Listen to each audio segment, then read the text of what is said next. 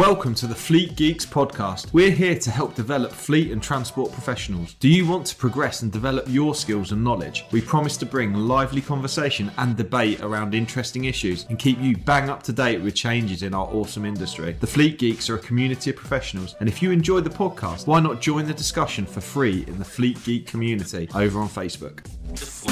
Red light is rolling. Uh, what are we talking about today, chaps? Well, today uh, we're going to talk about uh, just, just, I think, just a roll around on the industry standards or standards that we quality marks, standard marks that we come across in the industry. Um, and I must admit, one of them is a little bit of a mystery to me. So uh, we're going to be talking about FORS, Freight Opera- Operator Recognition Scheme.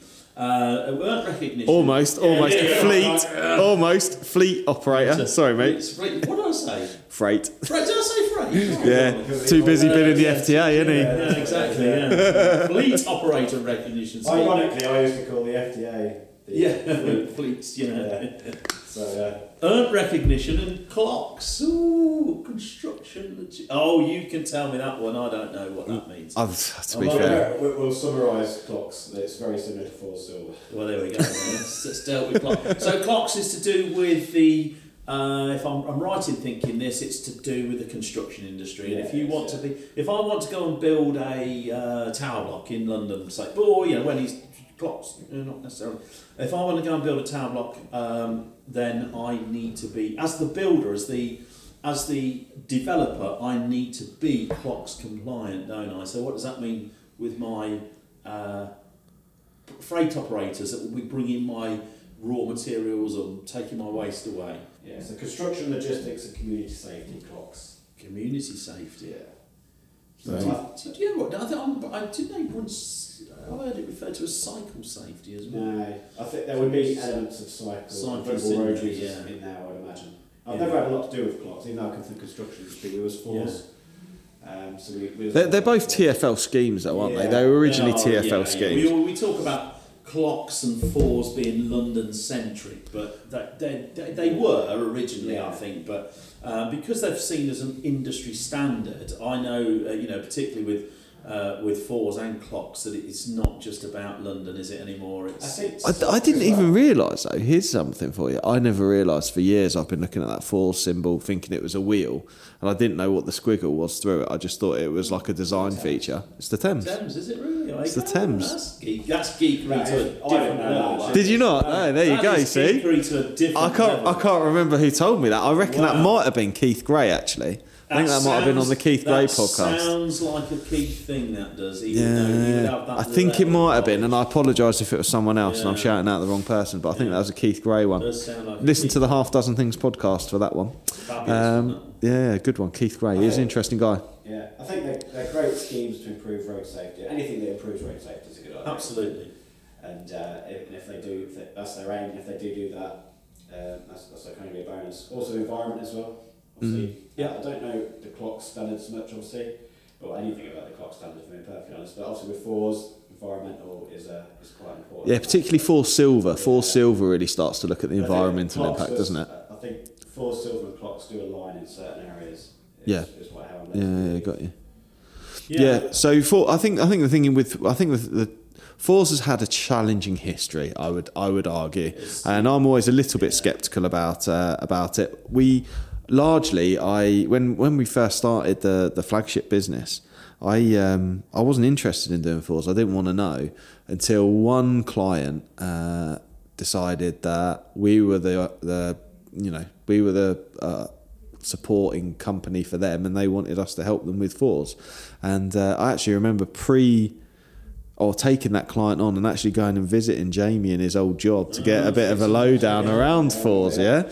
Um, so. Uh, it was it was one of those, and I, I, I how I reconciled it in my head because I saw FORS largely as uh, this this sort of money making type thing that had kind of gone awry. It started with the best of intentions, and then it had kind of gone awry, and that was my perspective of it because I'd seen I'd seen when in my time with the vehicle manufacturer that I worked for, and I shan't name them because it's not fair, but um, with the vehicle manufacturer I was working for, they uh, I saw these operators, particularly out in the Barden area, that I, you know I took on a sales role around there for a little while, and we were having to spec vehicles, and you know the the operators were having to put four grand's worth of extra kit on just to meet the requirement, and I would say to them, "Well, why are you having this done?" And they were like, "Well, we have to have it," and I was like, "Why do you have to have it?" And they go, "Because we wouldn't be able to get on site without it," and I'm like right, okay, does it make any impact on your business? No, not really.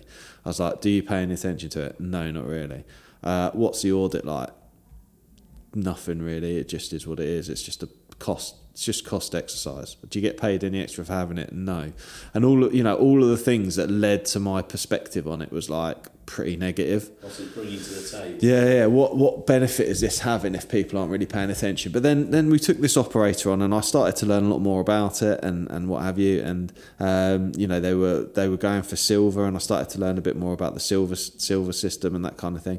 And I think I think it's like anything they were going to get paid more for having more per load for having silver than bronze. And I was like right I can reconcile this in my head. I'm helping my operator be more profitable. That's okay. That's what we do right? We help them be safer. We help them be more profitable so I can deal with this. So I kind of reconciled it that way. And ever since then we've helped many customers now uh, get bronze and then go on to silver as well. And um, what I found is that my challenges around it are first, and I think you know they're largely dealing with it, but the the standard from a auditing point of view has been fairly in you know intermittent or fairly different in the way that people audit it. Um, largely speaking, I think the audits aren't rigorous enough. Uh, I don't think they test the systems. I think you can pretty much put the documentation in place and tick through because you're trying to do it all within a day, and there's so much to do. If you manage that as an ISO standard, uh, you know it'd be several day audit. But um, but yeah, so I think those are sort of my real challenges. But I think if you're committed to it and you you do it and you're going to make profit from it, then then it's a positive thing because I think it can help improve your business. But on the on the uh, other side, you know, you hear shock horror stories of the traffic commissioner taking away, you know, revoking licenses for yeah. people who have just passed their FORS bronze the yeah, week before. Yeah.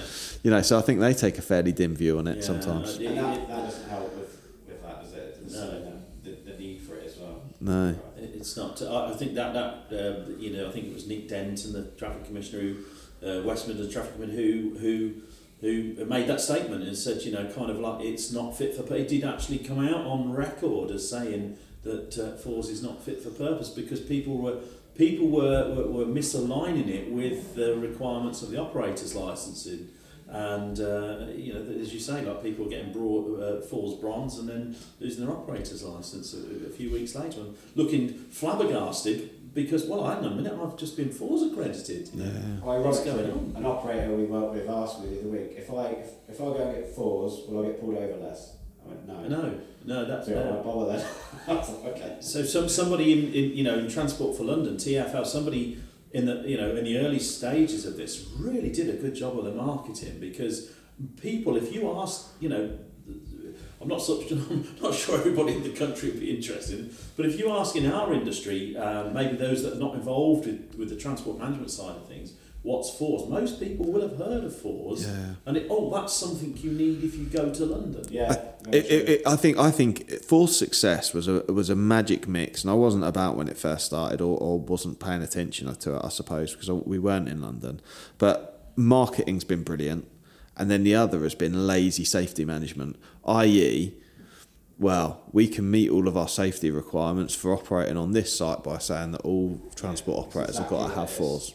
Yeah. Exactly lazy safety management yeah. because it, it gives a badge and safety people go, Ooh, ah, good. there you go. I haven't got to ask. I haven't got to ask because someone's audited them. I know they've got eight risk assessments. I know they've got, you know, this policy and that procedure because otherwise they wouldn't have it for FORS Bronze. So that I think I think that has been a massive. It was literally, you know, for for site managers, for health and safety bods, um, uh, you know, it, it really hit a, a target market for them to go, yeah, it meets a standard. Yeah. They meet a standard. I don't have to do my due diligence. Yeah. Happy days. Yeah. Well, I still meet I still meet transport managers today who will say to me, "Oh, you need FORS to go into London." No, you don't. No, you just need to be compliant with the Safer London Lorry Scheme. Yeah. And that's what that's where FORS was born from. So 2003, the Safer London Lorry Scheme required you to meet certain standards before your vehicle would be allowed into the 17 boroughs of, of London, uh, and, and, and so FORS was born out of that requirement. But as long as you're compliant with the Safer London Lorry Scheme, you can go into London with anything. You know, it's not. Well, So- no, we've got the DVS obviously. DV, now, now we have some, yeah. So now we have the DVS direct vision standards. That's another podcast for another day, I'm guessing. Uh, we also have uh, the ULEZs and the LEZs. So there's lots of things you need to consider. But for, in terms of the Safer London Lorry Scheme, uh, it doesn't necessarily mean you have to have uh, FORS to comply with that. you can absolutely. comply with that without FORS. Have we, have we given FORS enough of a kick in yet? What I will say with FORS, if the more I'm you gonna put into defend- it, the more you'll get out of it. yeah. If you actually do it. I- Rather I agree. It as a tick So- box. The principle, the principle's Yeah, really principle's good right. about. You need to Absolutely. So the touch. principle's very laudable, and I'm now going to defend FORS. So, Mm-hmm. uh, so FORS I think is a good thing. Um, as we've said there, the principle is a is a great thing. Uh, anybody who's done the FORS practitioners program, that's an invaluable piece of training. Um, uh, and actually, for London operators, it's free, isn't it? So, you know, for, for external Lon- uh, operators, it's, it's a, there's a cost to it, but uh, you can you can gain a lot from that. It's very interesting. It's, it's in, in a lot of cases, it's reasonably well delivered. Um, two things that come out of FORS for me. One of them is the eyesight testing. Now I know people will just pay lip service to this and they won't really do it, but there is nothing else in legislation where we, we are required to test for eyesight. You know, it's, it's a requirement for drivers to obviously maintain the vision standards. But I think so. That one is one thing for me, and also the accident investigation element of FORS. Um, there's too many operators simply put chalk off accidents as being just or one of those things or something. You know, an occupational hazard, something we have to go through. Hi, it's Pete from Flagship Partners. We're really proud to sponsor the Fleet Geeks podcast. Flagship Partners offer a range of consultancy and training services to ensure that our customers remain compliant and have the best possible knowledge to be able to fulfill their work. If you're interested in support with any of our safety, HR, or compliance services, or you want to train to be a transport manager or need driver CPC training, give us a call today. um, to get where we want to be. But FORS requires you to investigate accidents quite thoroughly, uh, and I think every operator could learn from that. That- So I'm going to, you know, I'm going to stick. I'm going to stand in the corner for FORS and say, No, and, and, and, and I totally agree. I think it's also brought apparently brought about ongoing CPD requirements Yeah. as well. Like I think Toolbox Talks, it, it sort of opened the door for that. So that there is that you know we've given it a slating, but actually there is a lot of positives that have come out of it. Ongoing CPD. Yeah. I think that the principle of SUDS. The safe urban driving Yeah. course, where um, you know you, it, we go back to the cultural conversation we are having before. Like, let's get HGV drivers out of their trucks and out on bikes. yeah, absolutely. I think that's a that's a really vital bit of training to be Uh, fair. and people will say, "Oh, a cyclist should do the same."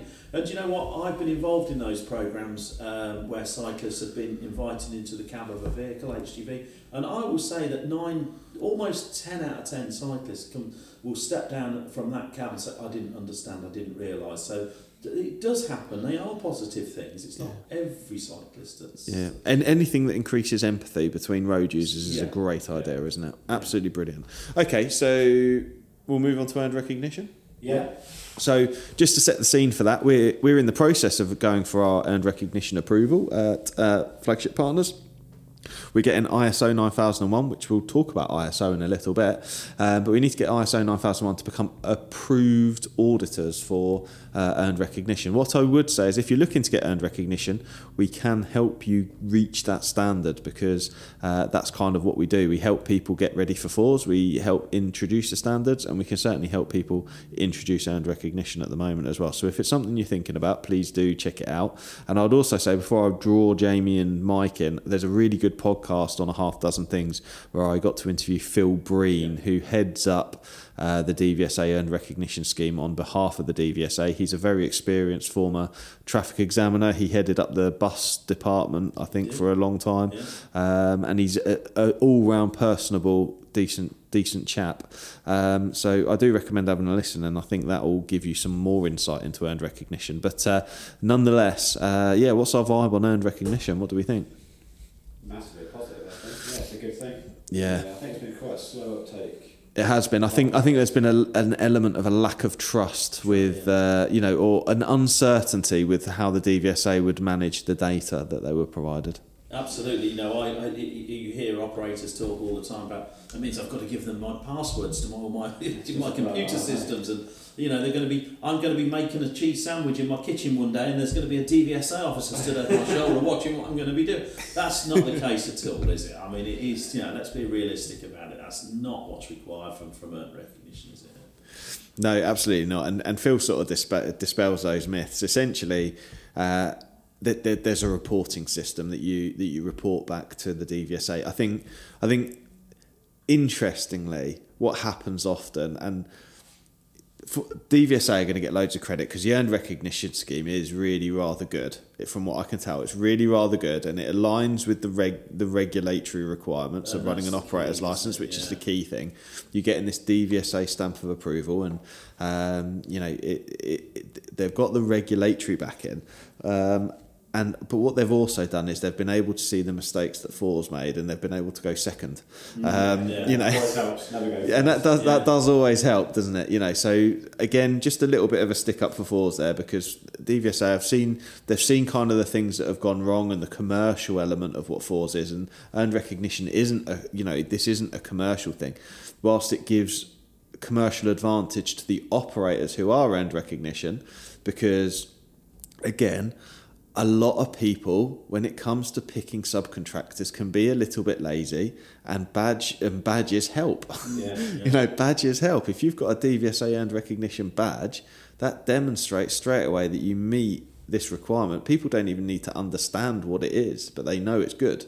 It sounds good, doesn't it? DVSA. Earned recognition. It does sound good. Yeah, it does sound good. But in reality, it is backed up by my understanding, and I've spent a bit of time with Lisa at Logico because we both sit on the transport committee for the BAA, and um, Lisa's been doing earned recognition for a, for a period of time. And I'm speaking to, and the the audit is just so rigorous that it's like it's okay that you say that this is your policy or this is your procedure, but it's actually tested. You have to evidence it, um, and I think that's a good a good process for any auditing. It very much similar. Absolutely. It's almost an ISO, an ISO for vehicle operations, um, which uh, which I think is really interesting. Really, I, I think I think it's going to be the standard moving forward. It I has think, to be, doesn't yeah. it? It has to be. Surely the way the world's going as well, more electronic data and stuff like that, it's, it's, it's, it is natural progression, isn't it, to go that way? Yeah. DVSA to get your get the information without having to turn up at your premises, etc.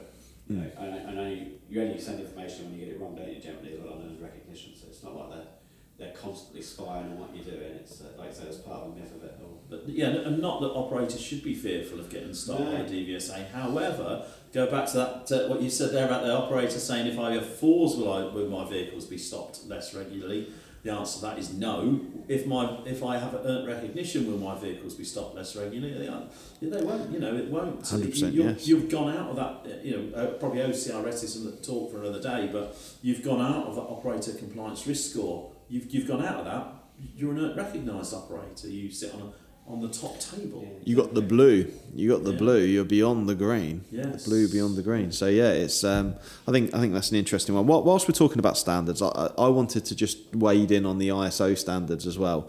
Uh, we've recently helped uh, one of our one of our clients, or several of our clients actually, um, because we've had uh, had a local skip company who have helped initially qualify, uh, which was a, a big deal for us uh, for their 9001. So 9001 is the quality management standard. Uh, 14001 is the environmental standard, and 45001 is the health and safety standard. Now, what we do with operators who want to have multiple standards in that way, we build what's called an integrated management system. So we take those, uh, we take those standards, and we build an integrated management system that will include a manual. It will include all of the risk assessments, policies, and procedures, and also things around like. Um, uh, making sure that version controls in place of documentation and those kinds of things. And you know, they're they're really good standards to have. In, in fact, the DVSA earned recognition for for you to be an auditor for it. You have to have ISO 9001 in your business. Um, so that demonstrates the standing that DVSA have in the ISO system as well. Uh, so the, the the quality management system and JAUPT are 9001 accredited as well. Uh, I think uh, Mike has had some experience of working with an, a company who have uh, got 9001 accreditation. So interested to hear what your experience may be. Um, but uh, you know the, the the client we've worked with, they they operate in the removal sector. They've got the three ISO standards and then a range of British standards around warehousing, storage, um, even down to a. Uh, we've just signed them up for 22301 and it's business continuity plan. Oh, wow, yeah. yeah. So that that gives people real credibility around the fact that they won't have any interruption to business, even if something catastrophic happens. So, if you're looking for public sector contracts and those kinds of things with the NHS and, and what have you, that's a really, really valuable one Yeah. because um, they're starting to write it into tenders. You know, you have to have a business continuity plan. They don't want to deal, it's one of those tricky things. Small business do struggle because big big operators want to deal with big operators. They want to deal with the big companies because it gives them continuity. Uh, so yeah, what what say what say you guys about ISO? Uh, ISO 9001, yeah, I've, I've, um, I've been involved in uh, implementation of, but many years ago, uh, the, uh, the the original, when it, when it was changed over from the BSI standard, what was that, 15,000 or something? I can't remember. BSI uh, changed over the ISO uh, standard many, many moons ago, and I was involved in that implementation at that time. And I, my, you know, it's it's it's. It, you, I think we have to go into uh, ISO with, with understanding what it is that we're trying to do, particularly if we've got processes. If we've got if we're a process driven organisation, and ISO helps us line those up. Uh, so that we've got a, a system from which we can check that those processes are, are, are, are successfully operating all the way down the line. It helps us identify weaknesses in those areas. So I think if we approach ISO as a as a tick box box exercise, we're not going to get gain nothing from it apart from our ISO accreditation. But if we look at it as an opportunity to improve our business, then then and, and, and it's certainly not a, a silver bullet. You've got to look in other areas as well, like you know the cultural and you know.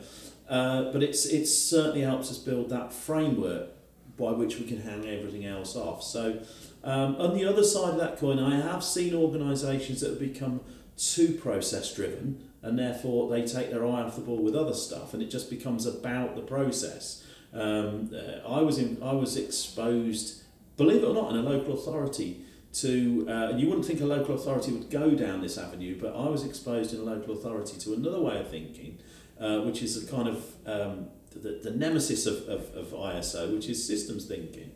Um, so I've had experience in both with both accounts, but you know, generally for me, ISO is definitely a good thing, particularly if you're process driven, if your operation is process driven.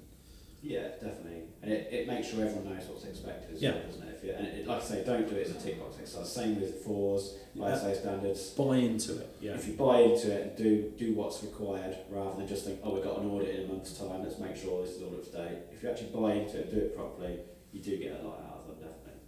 Yeah. I'm sure. I'm sure auditors are trained to look for Yeah, there be, definitely. tick boxes where they can see that the tick is by the same person. Yeah. Literally done, as you say, like, uh, oh, we've got an ISO audit next week. Let's make sure all the ticks. But it looks like it's just not genuine, not a genuine thing, doesn't it? It, it stands out.